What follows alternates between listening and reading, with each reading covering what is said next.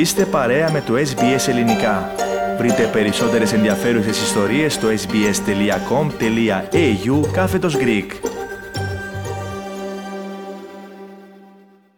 Στην πλατεία Federation της Μελβούρνης και απέναντι από τα γραφεία της SBS βρέθηκε σήμερα το πρωί ο παγκόσμιος πρωταθλητής της πυγμαχίας Γιώργος Καμπόσος, ε, Καμπόσος Jr. Η εκδήλωση έγινε με αφορμή τον αγώνα που θα δώσει την προσεχή Κυριακή 5 Ιουνίου.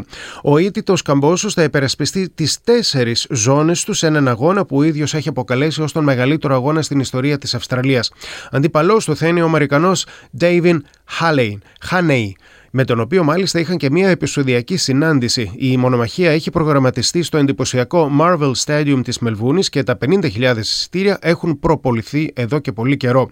Ο Καμπόσος φωτογραφήθηκε στη σημερινή εκδήλωση με χορευτές και χορεύτριες από σχολή παραδοσιακού χορού της Μελβούρνης με τις παραδοσιακές του σχολές, δίνοντας και ένα ελληνικότατο τόνο στην όλη εκδήλωση.